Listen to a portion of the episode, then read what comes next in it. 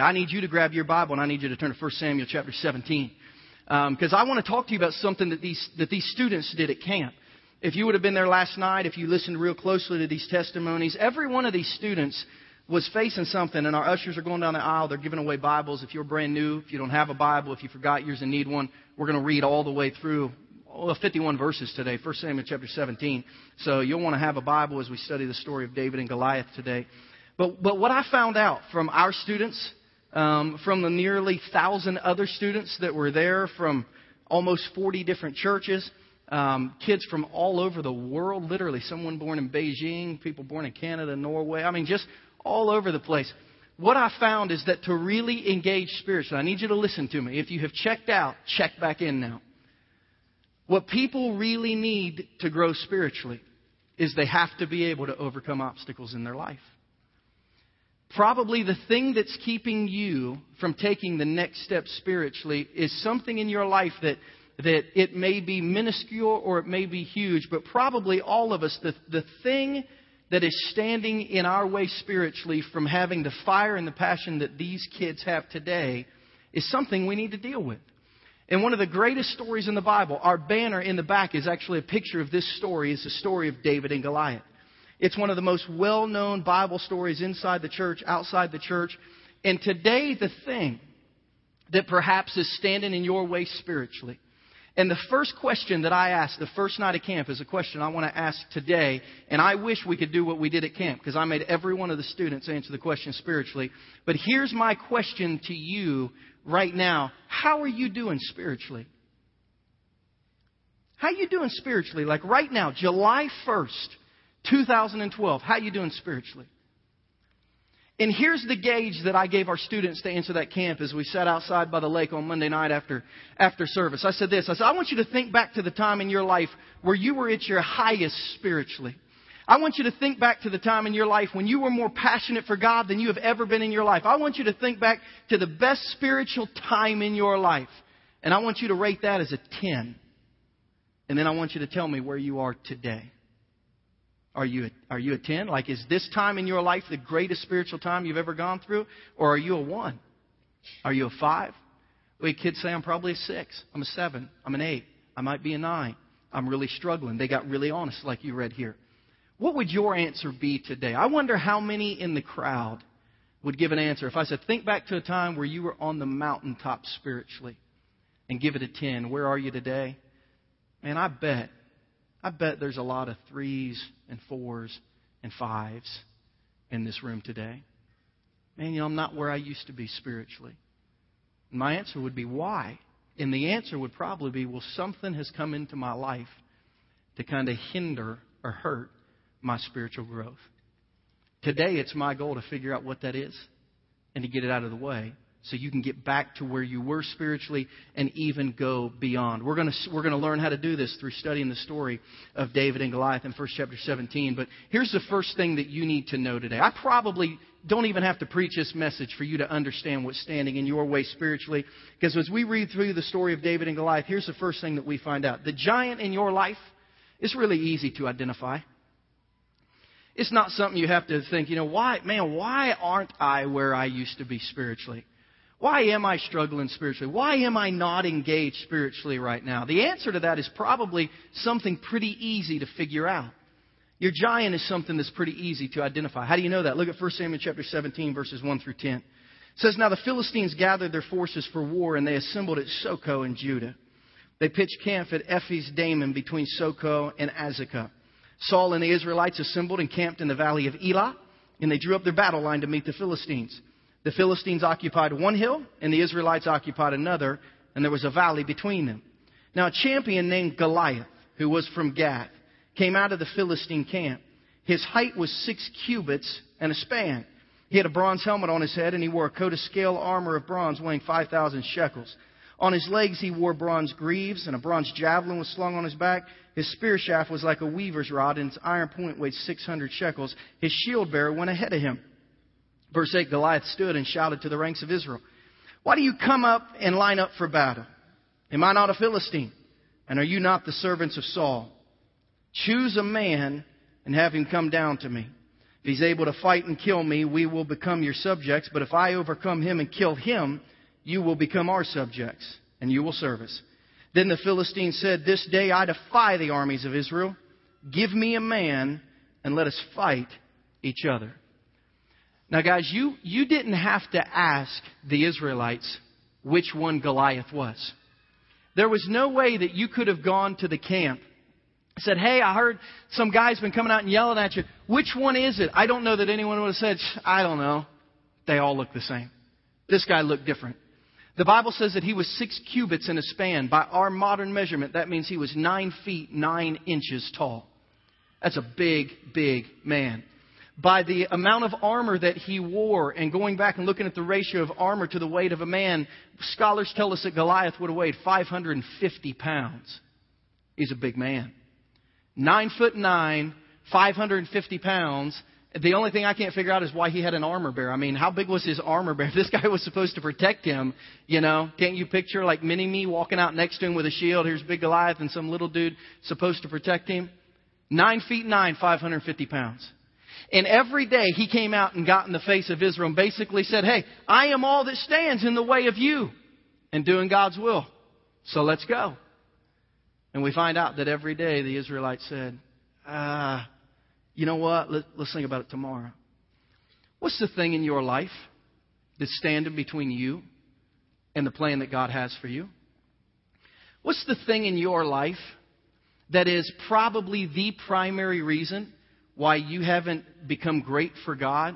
You're not filled with God. You don't have the passion that these students have as they come back from camp. You see, as I've done ministry the last 12 years, I have found that most people, most Christians, really only struggle with one or two things. Most Christians don't have 15 things that they're trying to get figured out. When they can get this, these 15 things figured out, then everything will be okay spiritually. Most Christians have most of their junk figured out. But they have one or two areas that they just can't seem to get right.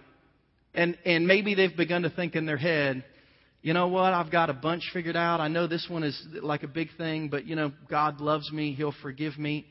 And what we've done is we have allowed this giant to stand in our life without even knowing it. We can't even accomplish God's will for our life without getting rid of Him, but we don't know if we're willing to face Him. So, what, what, what is the thing in your life?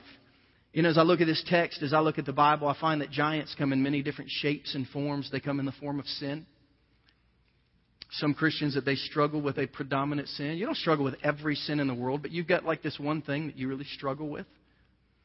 Maybe for some Christians it's fear. And the thing that, that holds them back for becoming all that God wants them to be is maybe a fear that you, you'll fail, or maybe a fear that you've done that before and it didn't work out well. There, there's just, you know, a little, you know, what will my husband think? What will my wife think? What will my kids think? What will my neighbors think? There, you know, there's just a fear that, you know, I don't, I don't want to be seen as just really weird spiritually. You know, I, I just don't know if I can go there.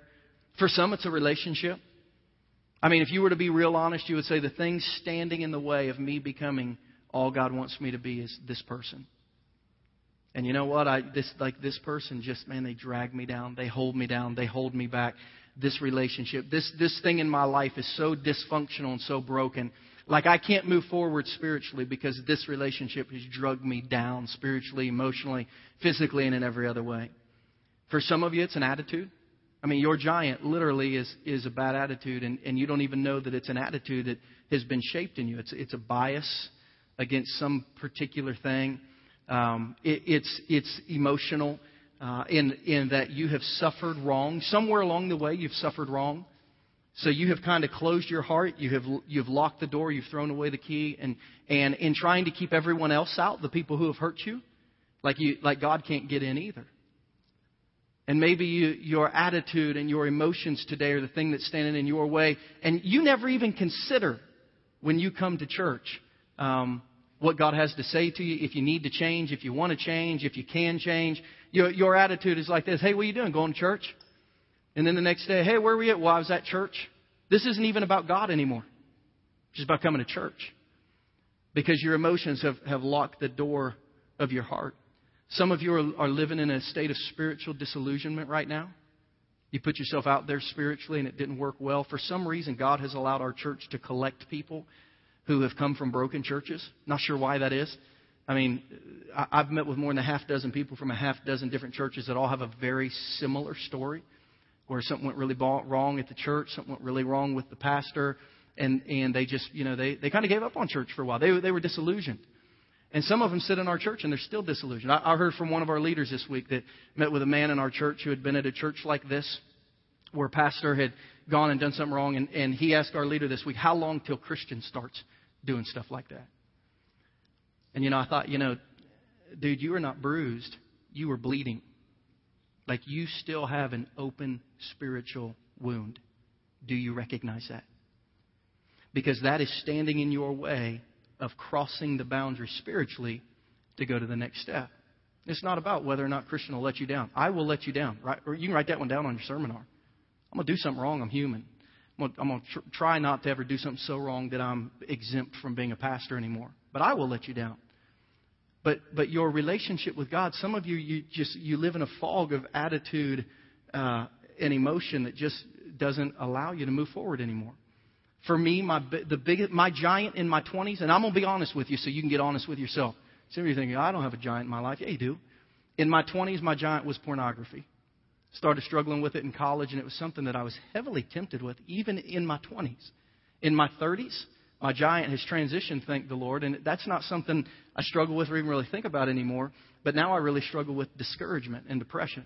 See, my giant has shifted, but I know what it is at my life when that when that giant stands up is like I begin to back up spiritually. You got to identify in your life what is causing you to back up spiritually or stay still spiritually. What is keeping you from moving forward spiritually? Because here's what the Bible says. Here's what the Bible says. Three facts. You need to write these down. These are not on your sermon notes, but they should be on the screen behind me. Three facts. The Bible says, first and foremost, you were created in the image of God.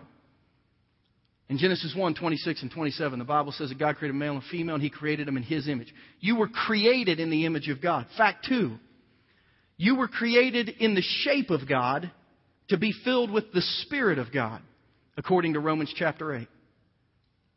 So we're created in the image of God. We're created in the shape of God so that we can one day be filled with God, according to Romans chapter 8. And then the third fact, biblically, the Bible says we're created as a Christian to become more like the character of God. So when we get our facts straight, the fact is this it's not good enough to stand still spiritually, and it's not good enough to back up spiritually. God's plan for our life is that we move forward spiritually. And if you're at a 10 spiritually today, you should be at an 11 next week and a 12. God keeps us moving forward. Say, where does it say that? Genesis 1, we're created in the image of God. Romans 8, we're created in the shape of God to be filled with God. Why? Romans 12, so we can be more like God. If you're not becoming more like God, you have slowed in your spiritual race. You have to figure out why that is. It was the apostle Paul that said in Galatians 2:20, even someone who's given their whole life to Jesus can have things that get in the way of growing with Jesus. Paul said, I've been crucified with Christ and I don't even live anymore. But Christ lives in me. The life I now live in the body, I live by faith in the Son of God who loved me and gave himself for me. Paul said, I don't even count my life my own. I have traded places with God.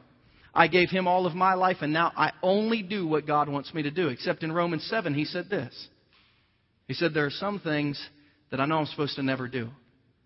And I find myself doing those. Like, even though I've given my life and my heart to God, there's some things I know I should never do.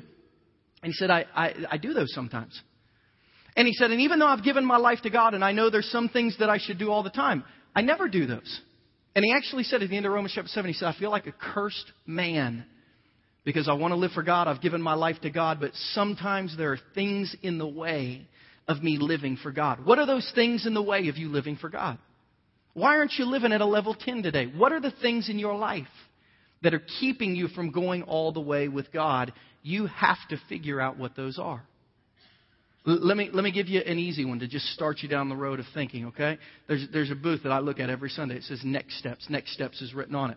We have a pastor at our church called the Pastor of Spiritual Growth. And the Bible says that your first spiritual step is becoming a Christian giving Jesus your heart, accepting Him. It's a date, it's a time, it's an event where you become a Christian. Your second spiritual step, according to the Bible, is to be publicly baptized to tell people, I have decided to follow Jesus. Now, there are some of you who have become a Christian. You've invited Jesus into your heart. And, and now you, you have like started reading your Bible, you go to church, you serve in church, but you literally missed step number two because of some specific reason. You know you should be baptized, you know what the Bible says, but you're refusing to be for one reason or another. It's kind of like, okay, step one, I'm a Christian. Hey, let, you know, hey, don't step on step two, it's a little wet. Um, you know, thank you, Robbie, for getting the joke. Baptism, it's a little wet. Anyway, um, you, you've just skipped over that. And there is a, there's a reason why. I don't want people to think badly of me. I don't want my parents who saw me get baptized at another church when I was a baby to think bad of me. You've got all these reasons. You have to begin to unpack what's holding you back spiritually. And you, and you got to get it out of your life, man. Or you're never going to go all the way with God. You got to identify your giant. I hope today you already got it locked in your mind. Because I'm telling you, sitting where you're sitting, if somebody would have preached this message when I was 25, I'd have said, yeah, pornography. It's like the only thing in my life I try. I don't care about drinking, drugs, using foul language. None, none of those things, like, they're not even on my radar. Pornography, I get tempted by that. I shouldn't. I'm a Christian. It was easy. Right now, it'd be discouragement, depression. Man, that hits me like one, one day. If that hits me for one day, it can kill me for a whole week. And I just back up spiritually. See, I know what I struggle with. You can't begin to get past what you struggle with until you've identified it. And it's pretty easy to identify because it's big. Like nine foot nine, 550 pounds. Big. Identify your giant. Number two, realize after you've identified it that your giant paralyzes your spiritual growth. It paralyzes your spiritual growth. It gets you to stop at the age of 15 or 21 or 25 or 30 or 40 or 50. It gets you to just stop growing spiritually because you're not willing to go past that point. In 1 Samuel chapter 17, we'll just continue the dialogue. Goliath comes out, rah, rah, rah, I'm going to kill you, send a man to kill me. And here's the Israelites.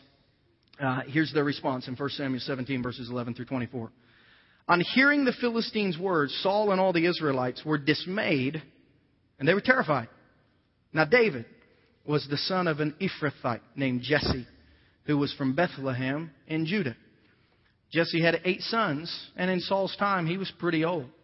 Jesse's three oldest sons had followed Saul to the war. The firstborn was Eliab, the second Abinadab, the third Shammah. David was the youngest. The three oldest followed Saul, but David, he would go back and forth from Saul to tend his father's sheep at Bethlehem. For 40 days, the Philistines came forward. Every morning, the Philistine, the giant, came forward every morning and every evening, and he took his stand. 40 days, twice a day, 80 times he'd done this.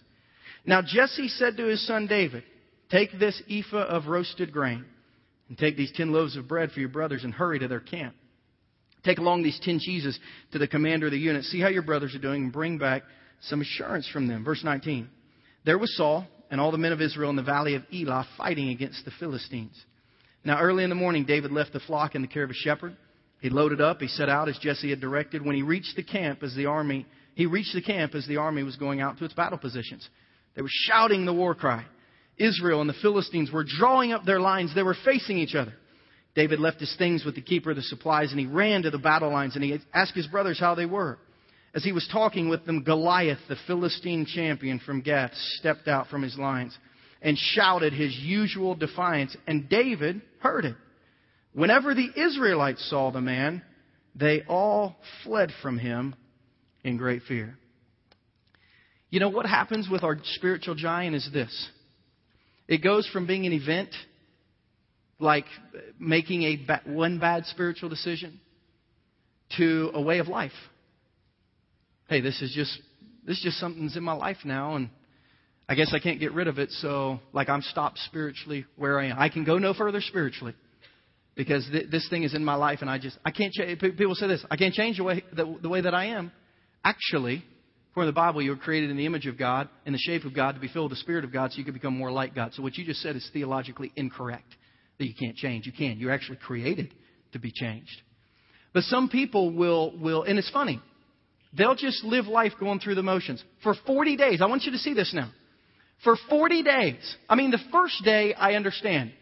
First day, you get to the Valley of Elah, you go out, hey, we're going to get ready for war. Here's the plan. You get out to the war the first day. Are you ready? I'm ready. Yeah, you. We're sticking on war paint. We're punching each other. We're getting everybody all psyched up. We grab our spear uh, in our hand, and then out walks nine foot nine, 550 pound Goliath.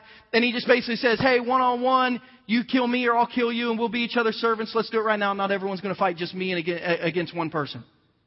And everyone's like, he's huge, and they all run away. And like day two comes, like, what do you think we should do? Well, let's, let's go out to fight today. So day two, according to the Bible, they would wake up and they would put on all their armor and they'd put on all their gear and they would get in their battle formations and they would punch each other and they'd put on the war paint and they'd get psyched up and they'd get ready to go and they would draw battle lines and they would have the battle plan and they would go out and they would stand on the line and say, we're ready to go and then Goliath would come out on day two. And it was like, dang, he's still here. Um, so in the morning they ran home, and in the evening they ran home. This was like two a day football practice with no real game in between. Um, and and they would go home. Don't you think it like on day 15, when they were getting ready, they took it a little less serious? They quit actually getting ready to fight. It was just going through the motions. Hey, where's my where's my boots? Where's hey, where's your spear? Don't matter. Nobody's going to fight today. Goliath's going to come out. We're all going to run away. I mean, this had just become routine now. And some of you are living in the routine where you don't plan to, you don't purpose to, you don't care to. You're done spiritually moving forward. And this is a routine. Where's my Bible?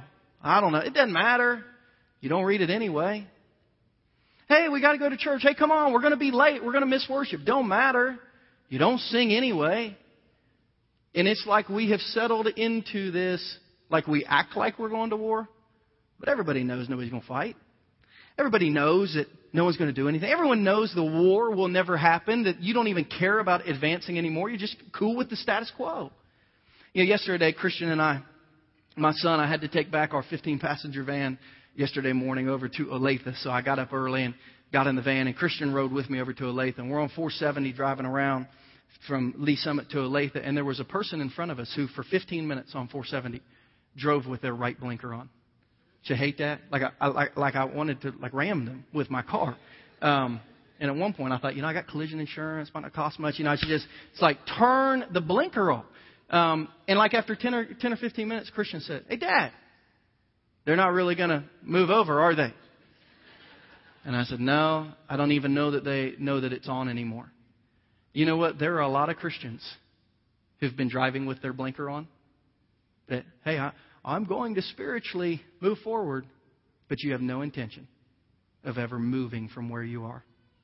The blinker is on, but there's no intention in your heart of taking the next step spiritually. Why? Because there's, there, there is a hard step in the way named Goliath. And, and you have to work a little bit to move forward. You might have to sacrifice something. You might have to, as Valu, the word she used in her text, you might have to risk something to move forward. But you know, when, when we talk about spiritual growth and passion, we dress up, we come out, but where are you really? Spiritually, where are you really? Any of you used to watch Friends, that, that show Friends with Monica and Rachel and Joey? No one knows what I'm talking about, or are you all just half asleep? Remember Joey's famous question? Remember how Joey would greet women when Joey would see them? What would Joey say? How you doing? That's what God is saying to you this morning. How you doing? How you doing? Do you have any intention of ever moving over to the next lane spiritually? Then turn your blinker off and quit acting like it. You just dressing up and playing church today? Are you really going to do war spiritually? You see, our, our, our, giant will paralyze us. It'll keep us right where we are. And, and here's what's even worse. When we decide, like some of these students have decided, I'm going to move forward spiritually. Number three, according to our Bible narrative today, most people don't want to face their giant, and they don't want you to face yours either. Because if you face yours, it makes him look bad. And, it, you know, it's just easier if we all just play along and act like it's not there. Because, you know, one day Jesus will change us in heaven. No, the Bible said he wants to change us now. That's what Romans 12 says. We're supposed to be transformed now. That's how Christianity works. So you say, Christian, where is that point? Most people don't want to face the giant, and they don't want us to face ours either. Where, where is that, Christian? 1 Samuel 17. We just keep reading. We'll start in verse 25 and go to 33. Now the Israelites had been saying, so here's what they would go to camp and talk about. Is anyone going to kill this guy? No. Man, be cool if someone would. Are you? No. All right. Hey, see you tomorrow at war. All right. Hey, you want to do lunch together after war? Like we'll go like get a sandwich? Yeah, that'd be cool. Great. Like before or after? Like morning war or evening war? Ah, either one. We know we're not going to really go fight, so we'll just we'll just hook up. We'll hook up after the war. So the Israelites have been saying to each other, "You see how this man keeps coming out? He comes to defy Israel." The king will give great wealth to the man who kills him. He'll also give him his daughter in marriage, and he'll exempt his family from taxes in Israel. David asked the men standing near him, What, what, what'd you say? What'll be done for the man who kills this Philistine and removes this disgrace from Israel? Who is this uncircumcised Philistine anyway that he should defy the armies of the living God?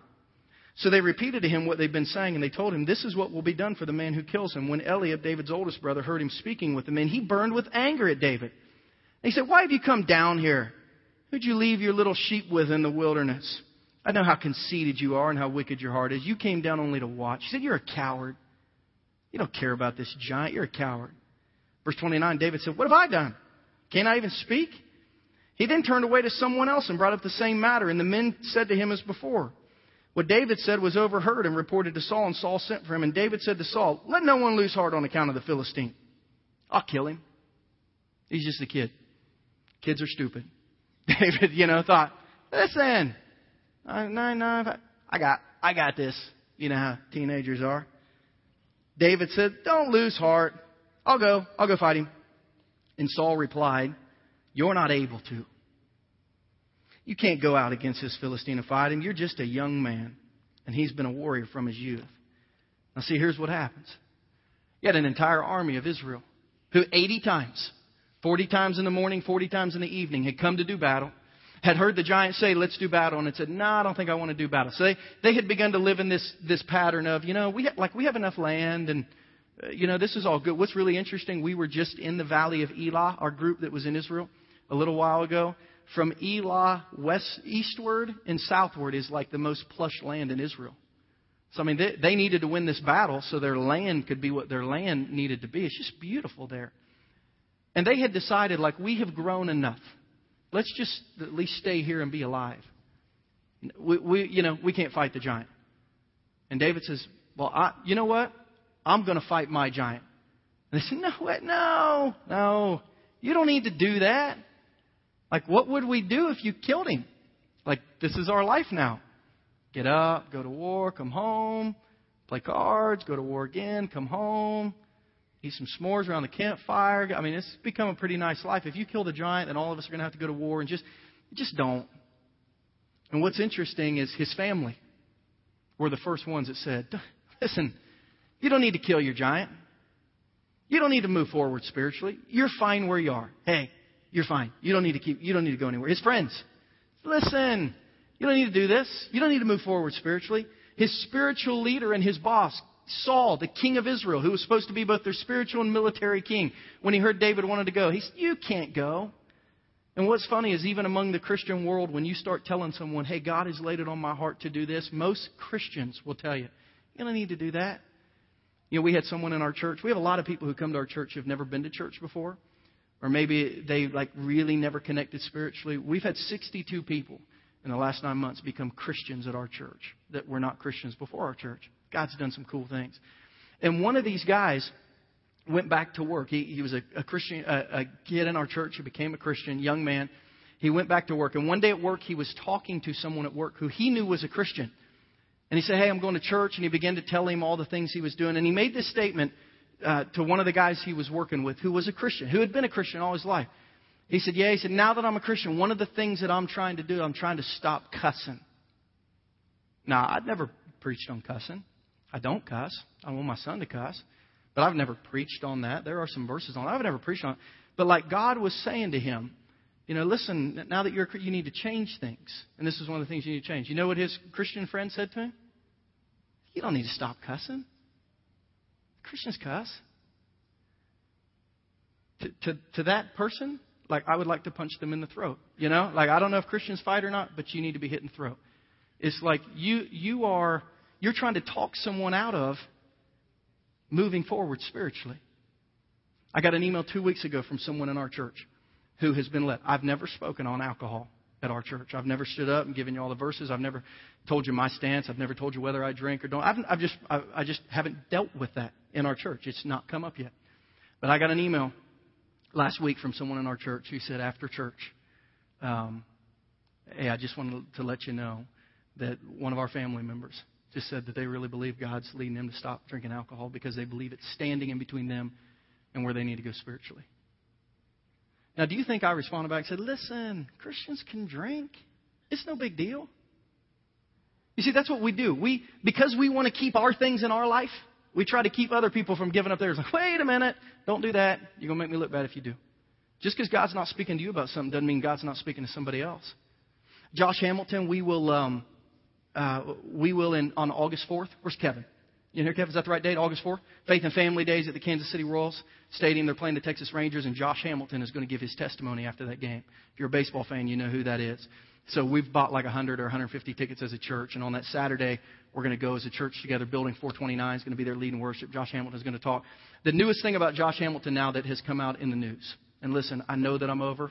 Just hang with me because I'm still going strong. We, will be late today getting out. I apologize. Um, Josh Hamilton has come out, and his new thing is he's trying to give up chewing tobacco. And if you know anything about his past, horrible drug addiction, um, horrible alcohol abuse, signed a multi-million dollar contract and blew it all on drugs and, while he was a teenager. And then he became a Christian, and God rescued his life. And I mean, some pretty cool things, but he now feels like God wants him to quit chewing tobacco, which is really real in baseball. Um, you know, and, and I thought about, I, you know, I, I probably have a lot of friends who chew tobacco. And again, this isn't something I get up and preach about. Your position on tobacco, my position on tobacco. But, but what happens is God leads people in their heart to give up things so they can grow spiritually. And most of the time, it is a Christian, not a non Christian, that comes alongside him and says, You don't have to do that. Listen, I'm a Christian. I didn't do that. You don't have to do that. And when God tells you to go to the next level, I don't care if He tells you to give up watching cable TV. I, I pray to God He doesn't do that to me, but if He does it to you, man, you better respond. It's like, God, what about like college football? I mean, that, that would be Uh, hard for me. I'd have to fast and pray over that one for a long time and maybe hang out at a sports bar if I didn't have it at my house because that, that, that'd be tough. But when God speaks to you, guess what? It's not our place to come alongside and discourage a Christian who's trying to go all the way with God. We should cheer him on and say, Great, you want to go kill him? I'm your biggest cheerleader. Go kill the giant. In 1 Corinthians chapter 3, Paul had started a church. He took 18 months to start a church, got his church fired up, and then he left an associate pastor to run his church. And five to eight years later, he wrote a letter back to the church. And here's what he said to the people in that church Brothers and sisters, I can't even address you as people who live by the Spirit, but as people who are still worldly. You're mere infants in Christ. I gave you milk, not solid food, for you weren't even ready for it. Indeed, you're still not ready. You're still worldly. For since there's jealousy and quarreling among you, are you not worldly? Are you not acting like mere humans? For one person says, I follow Paul, another says, I follow Apollos. Aren't you being mere human beings? What is, after all, Apollos? What is Paul? We're only servants who through you came to believe as the Lord has assigned to each his task. I planted the seed, Apollos watered it, but God has been making it, what's the word there? Say it again. Louder. So neither the one who plants nor the one who waters is anything, but only God who makes things. Are you growing? Are you in the same place spiritually today as you were September 18, 2012 when we started this church? You've just quit growing because you, you know, you're cool with where you are spiritually. Or are you going to take the next step? See, there's something between you and the next step. That giant you have to identify, you got to figure it out, and even when no one pats you on the back and says, go ahead and do it, you got to do it. God has been leading people in our church to begin to take the next step spiritually. You have to decide what that is for you. You were built to grow. You've quit growing. Can't be okay with that. I love what David said in the New King James Version when his brothers got onto him in verse 29. He said, What have I done? Is there not a cause? Is there not a cause? Is there not a good reason to kill this giant so we can move forward with what God wants us to do? Is there not a cause? Is there not a good reason for you to grow spiritually? How about because it'll honor God? How about it because it'll show other people who the true God is? How about because you'll become a better person? How about because you'll have more impact on the world? How about because you'll become a better husband or a better wife or a better parent? How about because you'll become a better employee or a better employer? How about because you'll become a better friend to people in your life? Is there not a cause? Like, is there not a good reason for you to leave here today and begin to grow more spiritually than you walked in? Is there, is, is there a good reason not to? If there is, speak now or never hold your, or, or forever hold your peace. God made us to grow. We got to grow. Not everyone wants to watch each other grow. Sometimes they hold each other back. Number four. You say, Christian, I just, you know, I just don't know if I can. Listen, your spiritual past proves that your spiritual giant can be conquered. You say, man, I've given up a lot of things. I've sacrificed a lot of things. I've changed in a lot of ways, but I just don't know if I can do this. I think this is just the, the person I am. It's the way that I am. 1 Samuel 17, verses 34 through, through 37 prove that God has been showing you that you can take the next step spiritually. In verse 34, Saul, verse 33, Saul said, You can't kill that giant. Listen to what David said. David said to Saul, Listen, your servant's been keeping his father's sheep. When a lion or a bear came and carried off a sheep from the flock, I went after it. I struck it and rescued the sheep from its mouth. When it turned on me, I seized it by its hair and I struck and killed it. Your servant has killed both a lion and a bear. This uncircumcised Philistine is going to be like one of them because he's defied the armies of the living God. The Lord who rescued me from the paw of the lion, the paw of the bear, will rescue me from the hand of this Philistine. So Saul said to David, Good luck. Listen, I know there's something in your life you've overcome since you've become a Christian. What you have to understand now is you face this next obstacle, and it looks huge nine foot nine, 555 pounds, or 550 pounds worth of obstacle. You got to say, you know what? It does in, in my heart. I don't know that I can do this, but I remember when I didn't think I could do that, and look where God's brought me. I remember when I didn't think I could be a good dad, and look where God has brought me. I remember when I never thought I'd be a good husband, and look where God has brought me. I remember where I never thought we'd have our finances together, and look what God has done. I remember when we said we'd never find a church that husband and wife both like together. So we're going to count on God did that. So we're going to count on God to do this. Even though this is like this is really big, we're going to believe our past for our future. And then finally, number five, when you believe your past for your future, the Bible says that we should hurry to conquer our spiritual giant. Here's my, here's my favorite part. And then we should kill it twice. We should hurry to conquer our spiritual giant, and then we should kill it twice. You say, Wait, uh, what do you mean by that? Look at verse 38. We're just going to keep reading. So Saul dressed David in his own tunic. He put a coat of armor on his head, a bronze helmet on his head. David fastened on his sword over the tunic. He tried walking around them because he wasn't used to them. And he said, I can't go in these. I'm not used to them. So he took them off. Then he took his staff in his hand. He chose five smooth stones from the stream, and he put them in the pouch of his shepherd's bag. And with his sling in his hand, he approached the Philistine. Verse 41 Meanwhile, the Philistine, with his shield bearer in front of him, kept coming closer to David. He looked David over and saw that he was a little more than a boy. He was a teenager, glowing with health and handsome. And he despised him. And he said to David, Am I a dog that you come at me with sticks? And the Philistine cursed David by his gods. Come here, he said and I'll give your flesh to the birds and the wild animals. Stop right there. If we would have, even in boldness, got to that point, most of us, when Goliath spoke directly to us, would have said, You know what? I changed my mind. Nine foot nine, 550 pounds, and he had just said, Hey, kid, I'm going to rip your head off and feed it to the birds. Look what David said. David said, You come against me with sword and a spear and javelin, but I come against you in the name of the Lord God Almighty, the armies of Israel who you've defied. This day the Lord will deliver you into my hands, and I'll strike you down and cut off your head. The, the giant said to David, I'm going to rip off your head and feed it to the birds. And David said, I'm going to rip off your head and feed it to the birds. It was like, this kid is crazy, right? It's like, you shout at me, I'll shout you down. It's like, boy, don't come at me. I, I'm getting ready to knock, I'm going to knock you out, and then I'm going to rip off your head. This David is crazy.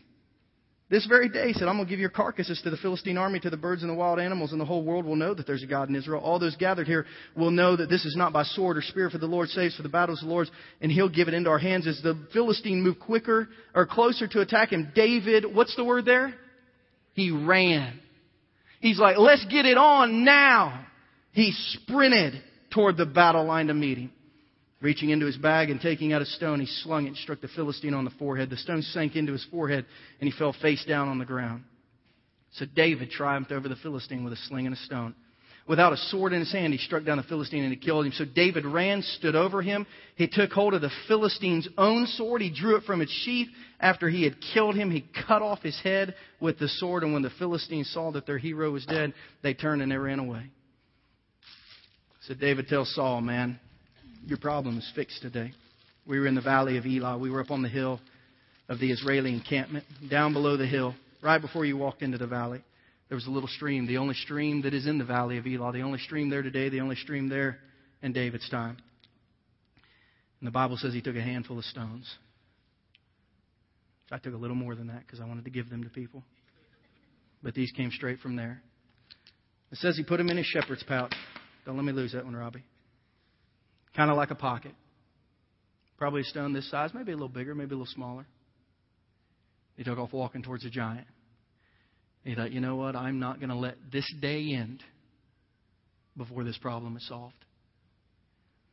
You know, you don't have to go to bed tonight in the same spiritual place that you woke up. You can meet your giant, you can deal with it, and you can be done.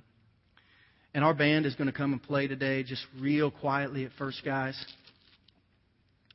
But today I'm going to give you the opportunity to hurry toward your spiritual giant and kill it. You know, David didn't just kill the giant, he killed it twice. Let me tell you why I think you have to kill the giant twice. I have a friend who lives in West Texas. And in West Texas, rattlesnakes are real, real prevalent there. And um, he said he and his buddies were playing basketball one day out on the basketball court when he was in high school on the pavement. And he said a bunch of rattlesnakes crawled up. And he said they were real aggressive. It was real hot. And he said they wanted to come sun themselves. And he said they got some shovels and some hose and they started killing the rattlesnakes. They were cutting off their heads and throwing their bodies away, kicked their heads off the court, went to playing basketball. And he said at the end of the day, like later on that evening after they'd had dinner and they were just hanging out on the driveway, he said one of the rattlesnakes had been killed and its mouth was open. Like it was just the head of a rattlesnake laying off beside the driveway with its mouth open. And the body was thrown somewhere else. And he said his uncle picked it up said, Hey guys, check this out. And he put it in his hand, and while it was in his hand, after it had been dead for eight hours, it clamped down. The nerves uh, reactions in its head just triggered, and that poison, which probably was already in its teeth, chomped down on it. Thank God it was laying in the palm of his hand. You see, if you today deal with your giant, and then you go back and fool around with it tomorrow, or next week, or next month, it can still get you. But if you kill it twice, you kill it twice. You say, I give it to God.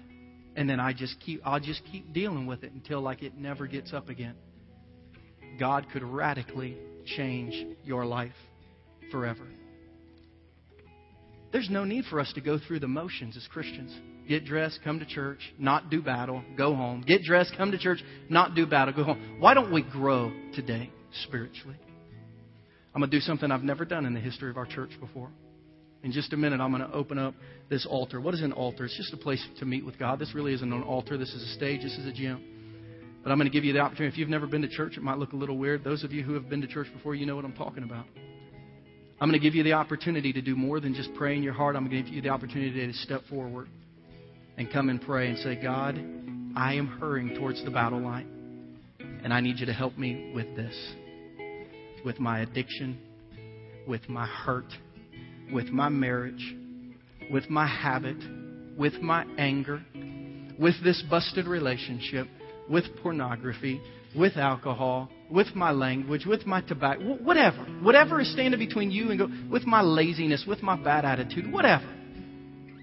I'm going to give you the opportunity today to face your giant. Hopefully, you've identified it, to move towards it, and to kill it today spiritually so that you can leave one step closer to God than you came this morning. That's how spiritual commitment works. So I'm going to ask you to bow your heads and close your eyes right now. Every head is bowed and every eye is closed. Please, nobody moving around or leaving. I understand how far over we are, but it's worth 15 minutes today to get your stuff fixed spiritually. Every head is bowed and every eye is closed. The first question is a really easy one. If you're in here today with nobody looking around, and you have identified your giant, you know what's standing between you and the next step spiritually. God's been telling you something in your life's not right and you need to deal with it. You understand. If you know what your giant is today, if you've identified, would you just raise your hand all over this place? Yep, Christian, I know what it is. Keep your hands up. Keep your hands up. Keep your hands up. If today you want to begin to deal with it, right where you are, if you're raising your hands, stand up. You keep your heads bowed and your eyes closed. You don't need to look around. But I'm asking for action today. I did this of a thousand teenagers four times last week. And Danielle and Robbie both asked me, How come you don't invite our adults to make the commitment you ask teenagers to? And here was my answer I don't know if they will. And God said, Shame on you. Put faith in me, Christian. I'll move people towards myself. It's not your job. If you are standing today, and you need to today punch a giant in the face, give it to God. I'm going to ask you right now to leave your seat, to come find a place on this floor, to get on your knees with your husband or your wife or your son or your daughter or just all by yourself. Don't worry about what your spouse is doing. You and God today. Just come. And today, before we leave this room, you tell God, I know what's holding me back. I'm sick of being held back. I want to go to the next level. I want to go to the next step. God, help me today. Kill my giant. Kill it twice. Leave it right here. If you're able, just hit a knee on the floor. And you just right now talk to God. God is listening in this church right now, just right where you are. You talk to God. Do your business spiritually today. The rest of you in your seats, I just want you to pray quietly for those that are here or worship quietly with Daniel and the team. But let's give these people here some time to go deal with their Goliath today. Water you turned into wine. You open the eyes of the blind. There's no one like you. There's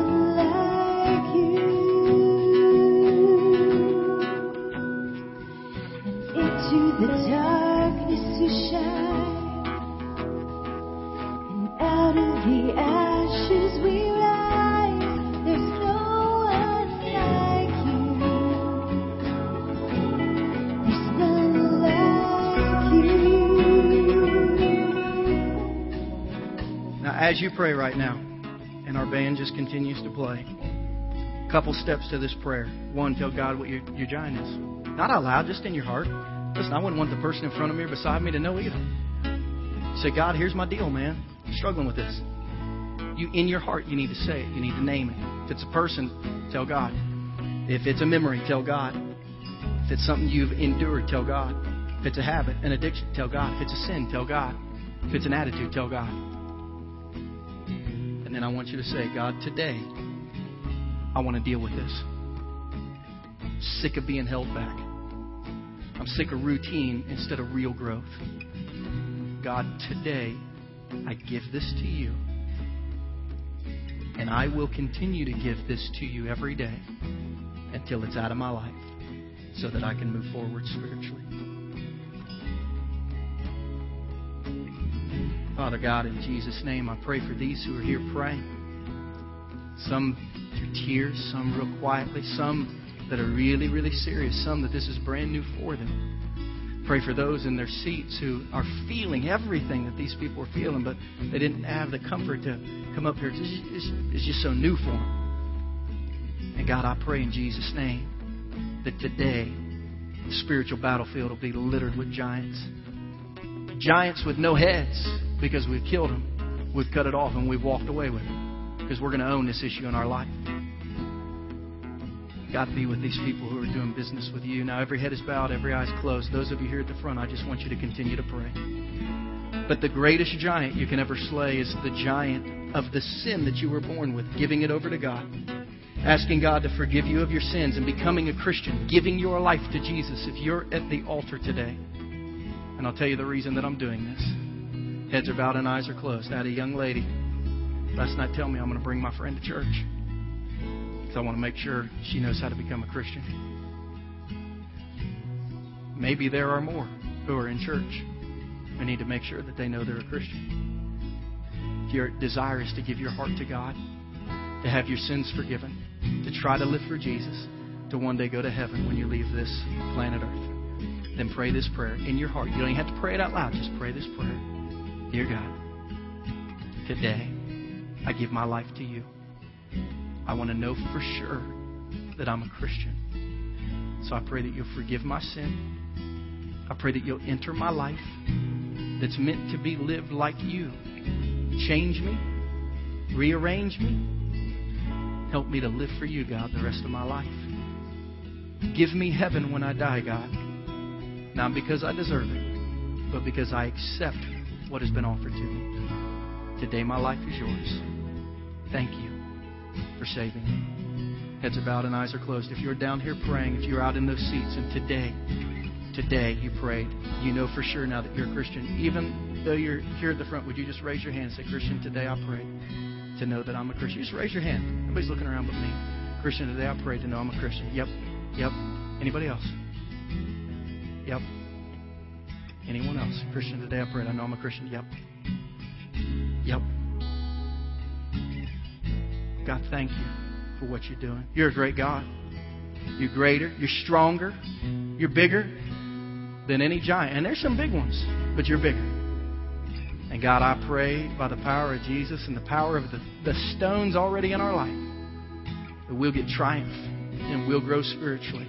And this service that's been one of the longest that we've ever had, maybe the longest that we'll ever have, is okay, God, because uh, we're adding spiritual value to our life way more than the 20 minutes that we've gone over here at church. We love you. And God, now we, as one, we rise to worship you. If you're